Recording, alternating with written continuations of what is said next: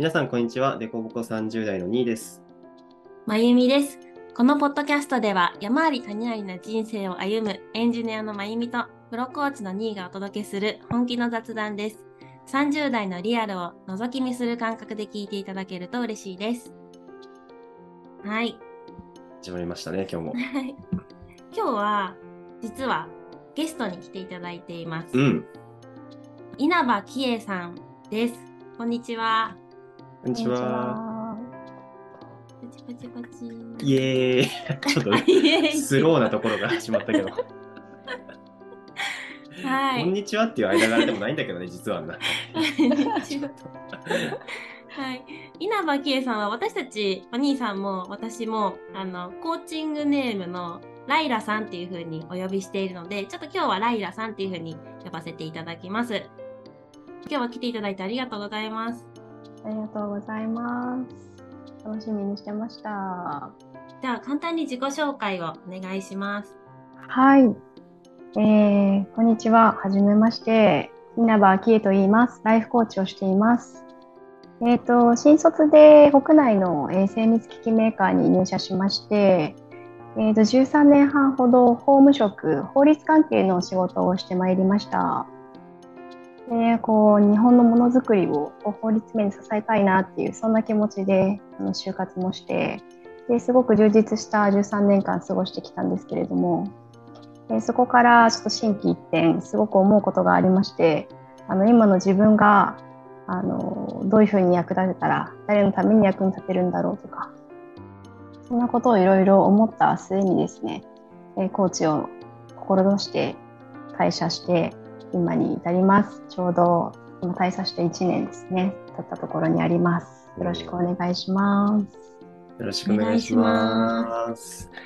ライラとは出会っ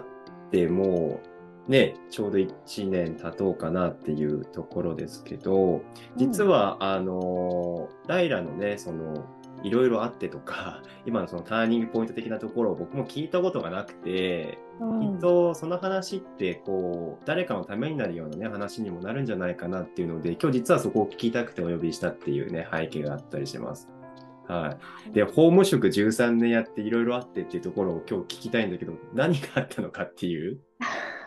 そこにね。いろいろあったと思うんだけど。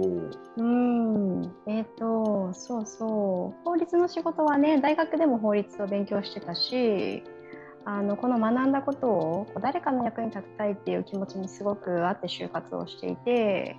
国内のメーカーだけを、こうしかも法務職限定で自分の中でこう限定して、会社が限定してなくても、そう、そんな感じで自分で志して就活をして、で、無事内定をいただいて、よし、やるぞっていう感じでね、仕事を始めたんだけれどもなんかこうすごくね本当に充実してて自分の得意も生かされてるしすごいやりがいがあるし社会へのインパクトも大きいしすごくね楽しかったんだけどなんかこうすごくやりきったような感じもどこかでこうだんだんと芽生えていたりとかあとこの先のキャリアを考えた時になんか10年後20年後っていうのがなんかだんだんとこう見えないというか、なんだか本当にこのままだけでいいのかなっていう、漠然とそんなことも思っていて、で、あとはね、あの、キャリアについて多分私すごく影響を受けてるのは、あの、父がこう自営業を小さいながらも自分でやっていて、であの本当に小さいんだけど自分の自宅でね従業員の人もいてやっているんだけれどもなんかそういう姿をずっと小さい時から見てきたから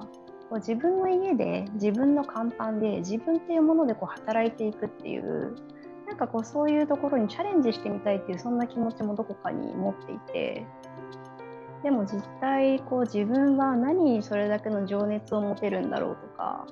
なんか自分の何がこう誰のどんな役に立てるんだろうっていうそんなところにもすごくずっと模索していたような感じがあってだからなんかねこう仕事をしながら自分のこう得意や生かし方誰のためにっていうのを何かこう仕事とは共通したり仕事と違うっていうなんかいろんな畑の学びをずっと並行してやってきたそんな感じの13年半を過ごしてたんだよね。そっか、じゃあ13年のうちになんか自分の看板でっていうのはずっとあったんだ。そうなんかどこかにはあったんだよね。でもそれがあの会社の中でねもちろん自分の看板でっていう形である意味法務職もこう個人商店の集まりみたいなそんな感じのところだからそうそう。もう一つの案件アサインされたら自分で完了させていくっていうの？うん。そんな感じがあるからね。もちろんチームであの同じフォームの人とチームで働くプロジェクトに参加するっていうのもあるんだけど基本的には1人であの1つのプロジェクトにホームの代表で1人アサインされてっていうそういう感じ、うんうん、だからねなんかその意味では自分の看板でっていう働き方ではあるんだけど、うんうん、この違う職種にももしかしたら可能性がなんかもうちょっと自分を生かせるこう可能性があるんじゃないかとか、なんかね本当に自分は今誰の役に立ちたいんだろうっていうのをなんかすごくその時その時でずっと考えてたんだよね。うん、なんかその13年半経ってあやめようって思ったきっかけとかって何かあったんですか？ああそれはねいや本当にそれこそコーチングでなんかすごくそうそこまでいろいろ模索していろいろ学んだり実践したりする中でなんかこうこれだっていう情熱が腹落ちするものがなかなか得られなくてずっと模索してたの。本当にいろいろ時間もお金もエネルギーもいろんなところに投資してでその中であの2年前に初めてコーチングを受けてでそのコーチングを受ける中であこれだっていうなんかすごいね腹落ち感？なんか自分の本音の実感っていうかそうそれをねすごく得たっていうのが大きくてそれでそうそこからググッと変えたね。うん。えそのなんか腹落ち感何が腹落ちしたのかもう少し聞いてみたいんですけど何が起きてたんですか？えっ、とやそこまでちょうどその最初のコーチングを受ける直前がアーユルベードのスクールで3ヶ月間じっくり学んで実践してっていう時期。でその前もヨガのスクールでこうどれぐらいだろう？半年から8ヶ月ぐらい？そうあのそれこそヨガの学びや実践をやったりっていう感じで。でそこまでもいろんなところに顔を出しては学んできてるんだけどなんかその実践しながら学びながらなんかこれをもし仕事にするならっていうふうにしてこう友達だったり少しワークショップみたいなものをやってみたりなんかこう自分の生かし方も少しずつこう手探りしながらやってきていてでだけどなんか本当にこれだっていうなんかどんずばでこれだっていう実感がなかなか得られなかったんだけどなんかそれをそのコーチングを受けながらなんか本当に自分って誰の役に立ちたいんだろうとかなんか自分がなんかどういう風な形だったら自分がもっと活かせるんだろうみたいなのをテーマにセッションしてもらったところであなんかすごくこのコーチっていう仕事かもしれないってすごく思ったんだよね。実際この目の前にいるこのコーチっていう仕事のあ仕事の形職業として表すならこのコーチっていう仕事かもっていう風になんかセッションを受けながらすごい思ってきてそうそこがねなんか、うん、コーチングの関わりもそうだしやり方もなんか自分がありたいやり方ってこういう風かもっていうそうそうそんなところですね。いやーなんかでも今の聞いててすごいわかるな。ライダーに僕もね、フリーランス迷なるかどうか迷った時、ちょっと話もね、聞いてもらったりしたのも今思い出したし、でも僕とした状況が違うのは、僕はまあ独身だし、だけどやっぱライラってご家族もいてお子さんもいるじゃない？なんか僕以上にもっとこう悩んだりさ、しんどかったこととかあるんじゃないかなと思ってて、うん、なんかそのあたりもしね、よかったら聞いてみたいなと思うけど。うん。なんかその意味ではもう本当に全部の学びがつながってるなと思うんだけどでもそうもしね独身だったらももうちょっと自分の本当裁量で時間もお金もエネルギーもこううまくハンドルしてね使いやすかったのかなとも思いつつでも今子供がいるからこう家族がいるからなんかすごくこの学んでることも生きるしなんか逆にすごい学ばせてもらってることもいっぱいあるなと思ってて。でこの自分のこう自己実現のなんだろうこう過程自己実現していく過程もやっぱり夫にもすごい協力してもらっててそう本当にすごく感謝だしなんかこの過程を通してなんかすごくこう夫婦っていう関係性のこう絆を強めるっていうのかななんか私たちの夫婦間を考えたりとかなんかすごくこう家族チームだよねっていうなんかそういう捉え方を一緒に持っていくような過程だったりとかなんかそれを一緒に認識合わせして実践していくっていうなんか誰かとそういうのを共有できるっていうのはすごい嬉しいしそういろんな学びがあるなっていう、うん、そんな風に思ってます。うん、実際さそのこうコーチングでさそういうこう腹落ち感があったわけじゃない、うん、それをこう家族に相談した時はどうだったんだろう？ああ夫だよね、うん、働き方を変えるとか仕事を変えるってことでしょコーチングの腹落ち感ってそういうことだったんだよね。ライラにとって働き方変えたいとか、コーチングを仕事にしたいとかっていう。うん。それを伝えた時どうだったのかなと思って。あのね、腹落ち感を得て、すぐ伝えたわけじゃなかったんだよね、やっぱり。やっぱりそこにはこう応援してほしいしなんか彼にもその変化をある程度なんだろう納得して一緒にこうチームとしてなんかその変化をチャンスに捉えるようななんかそんな風に関われるようにしたいと思ってたからだからねあのすぐ伝えたわけじゃなくて伝えるまでどれくらいだろう。多分34ヶ月ぐらい寝かせてるかな。結構だね。そう。でねその34ヶ月の間に何したかっていうと、うん、なんかこの腹落ち感が本当にそうなのかなっていう確かめをしたの。あ自分でちゃんとこれが確かなものかっていうのを。そうそう自分の中から確かにセッションの中では湧き上がってきてるし自分のでもすごくその湧き上がってきてる答えにも納得感もすごい今までのつながりもあるだってずっと14年ぐらいあの大学時代からジャーナリングしてるからもう書いても書いてもこう自分の本音がなんか確かに自分から出てきてるじゃない文字として。なんだけどなんかねその文字になって出てくるんだけどその本音感が薄いっていうかな。なんか本当にそう思ってるみたいな、うん、なんかそこの腹落ちがなんかあんま手応えがないっていうのかな。うん、ジャーナリングジャーナリングっていうのは自分の気持ちとかを書き出すっていうことでいいのかな？そうそうそう、ね、真っ白い、うん、真っ白い紙に自分で考えてることとか、なんか思ってることとかこうなったらいいなってこととかもうとにかく書くっていうことそうそう。なんかそれをずっとしてきたんだけどなんかそれがやっとなんか本音だっていうふうに腹落ちしたのがセッションででなんだけどなんかやっぱ自分のキャリアを変えるとかやっぱ収入のこともあるしね、家族にとっても大きな変化になるからなんか違ったらまずいなって思ってて。そうだからこの腹落ち感のまんま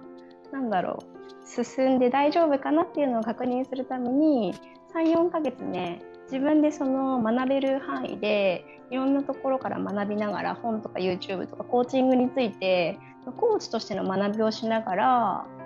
あの自分の友達に協力してもらってコーチングっぽいことをさせてもらうコーチとしてのこう役割をやらせてもらうっていうのをしたのね。でそれをやらせてもらう中で本当に自分がコーチとしてのなんか資質がありそうかとかなんかすごくそのコーチとしてこう関わることの喜びが得られるか？なんかそこに情熱を持ち続けられそうか？なんか自分の適性と自分の中の情熱とのこう手応え、うん、本当にやってみてどうなのかっていうそうそれをね実験したの。でその結果もねやっぱりこうだって思ったのすごい。すごい思ったの。だからその実感とともに夫に相談したんだよね。え、それ言った時どうでした？どんな感じでした？うーん。なんかねずっとキャリアのことはね話してたからでいろいろそこまでの学びもやっぱりいろんなスクールに行ったり休日に子どもたちをお願いして見ててもらって実際に学びに行ったりとかそう自己探求してるのをずっとそばで見てくれているからだからなんていうのかななんかあんまり驚かなかったかも。えーうん旦那さんがそんなに驚いてなかった？うん、そうだねう。んそうそう、あんまり驚いてなかったかな。まあでも本当に変えるの？みたいな感じではあったけど、うん。うん、なんかでも結構、そのね、ライラさんがやってきているところを見て、が信頼してるっていうか、まあ、君が決めたことならいいよみたいな、なんかそういう雰囲気が伝わってくるんですけど、そんな感じなんですか？うん、うん、そうですね。そうそう。なんかそれについてもこう一緒になんか話していきたいし、なんかお互いのキャリアをこうチームとしてなんかどっちかがキャリアチェンジするときにはどっちかが支えてっていうのを交互にしていこうっていう話は前々からしててうん。で夫が先に2年前ぐらいにあのキャリアチェンジしててそうでその時のこともあるからなんか今度は私の番みたいななんかそんな感じもあったりしてそうそう。でなんか面白いのが夫婦をチームって表現するのが珍しいなって思ってて、あなんかそこら辺本何があるんだろうって聞いてみたいんですけど、当あーなんでそんな表現なんですか？なんかね、なんかうん私の捉え方は、こう、一人ずつだと24時間、時間は24時間で、エネルギーもやっぱりこう10とかって限りがあるとしたら、なんか2人になったら48時間で、なんか20エネルギーも。で、そこで得られる経験もお互いそれぞれ違う仕事で、違う人とのつながりや違う経験をして、だからこう持ち寄るとそれが足し算足し算じゃなくてなんか掛け算っていうか。うん。そうそう。なんかそういうそうそうシナジー、うん。そううん。コアクティブでねいうところのシナジー。うんうかそんな風にこの2人の関係をこう捉えていてうん。だからなんか2人でこう形をうまく変えながらも広がっていったらいいなっていうなんかそんな感じの捉え方。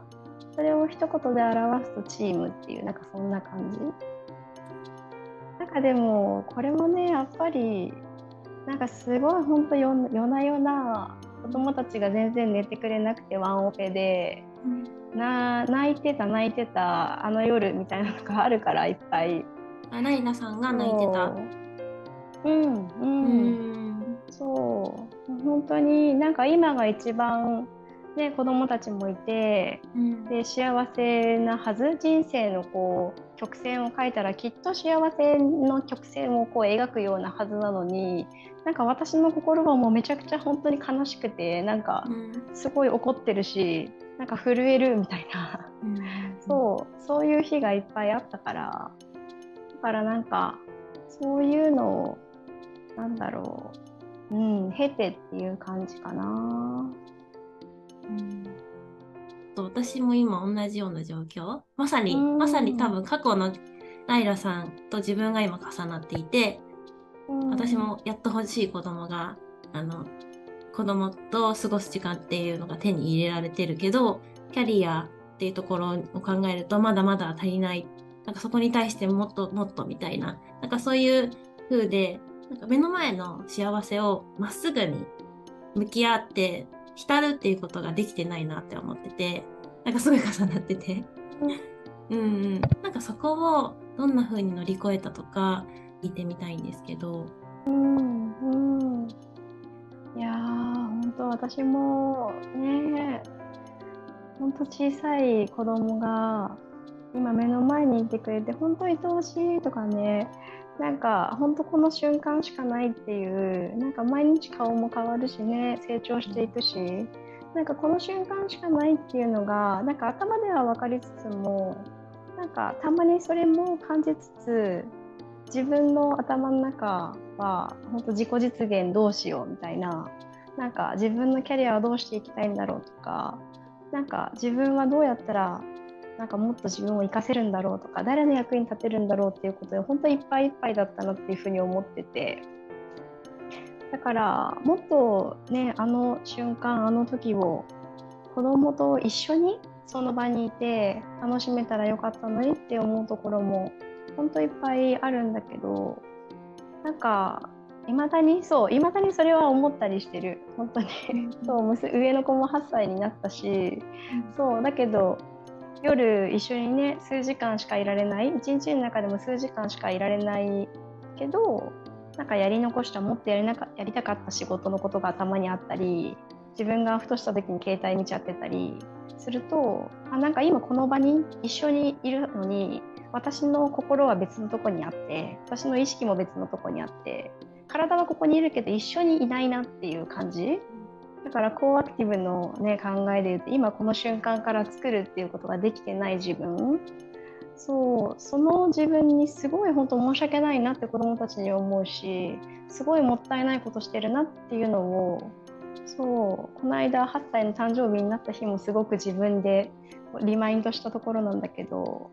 なんか本当これは毎日の実践と意識とこう繰り返していくしかないなっていうふうに私は感じていて。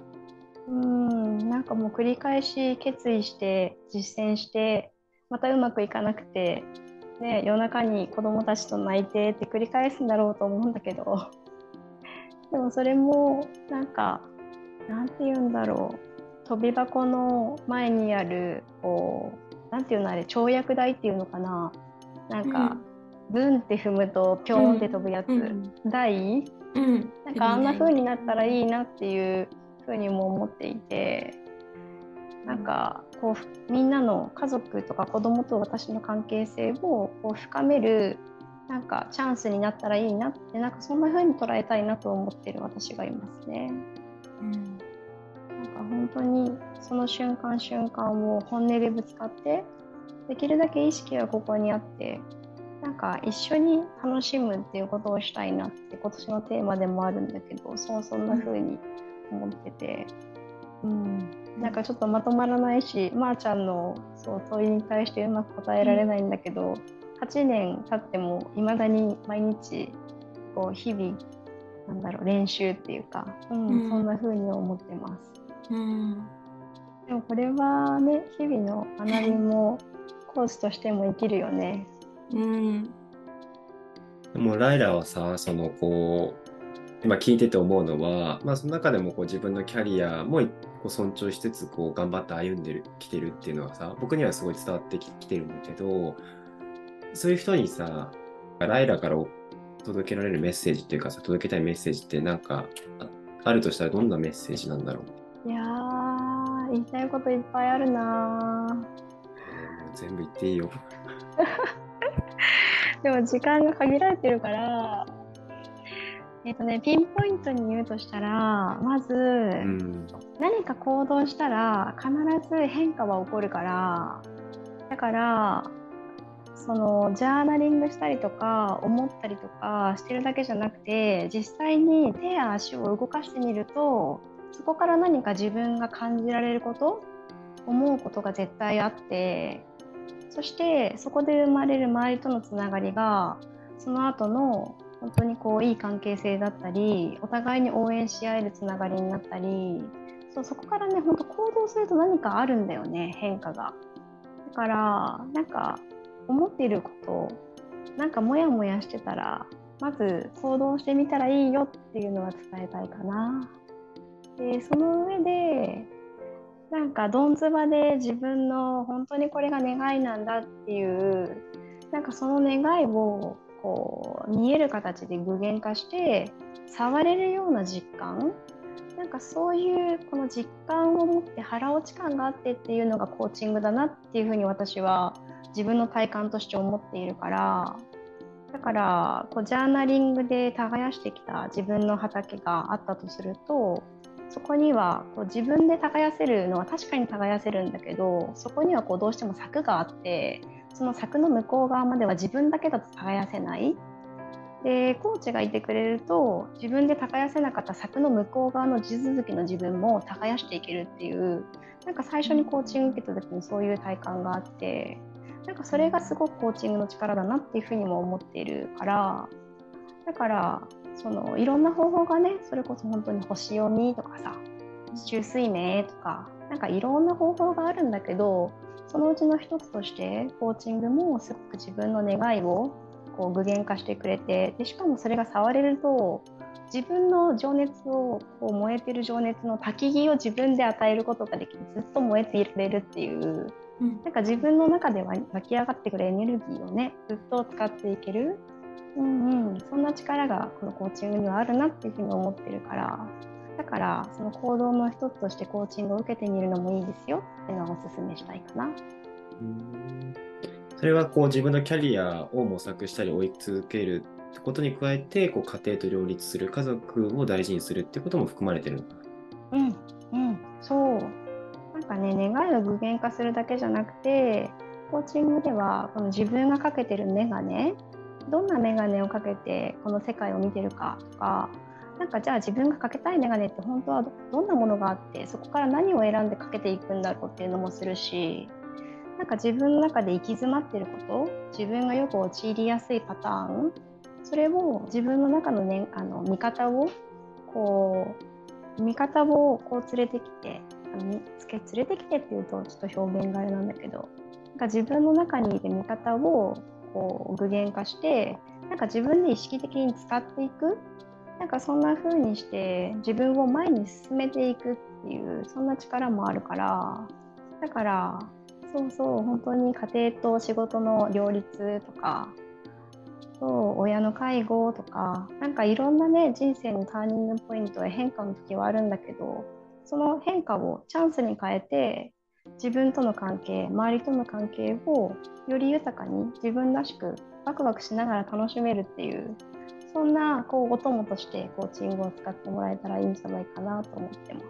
うん、ありがとう。あと、ジャーナリングってね、こうやってる人もいるし、まあ全然やってない人もね、の方が多い気がするんだけど、そういうこう言葉を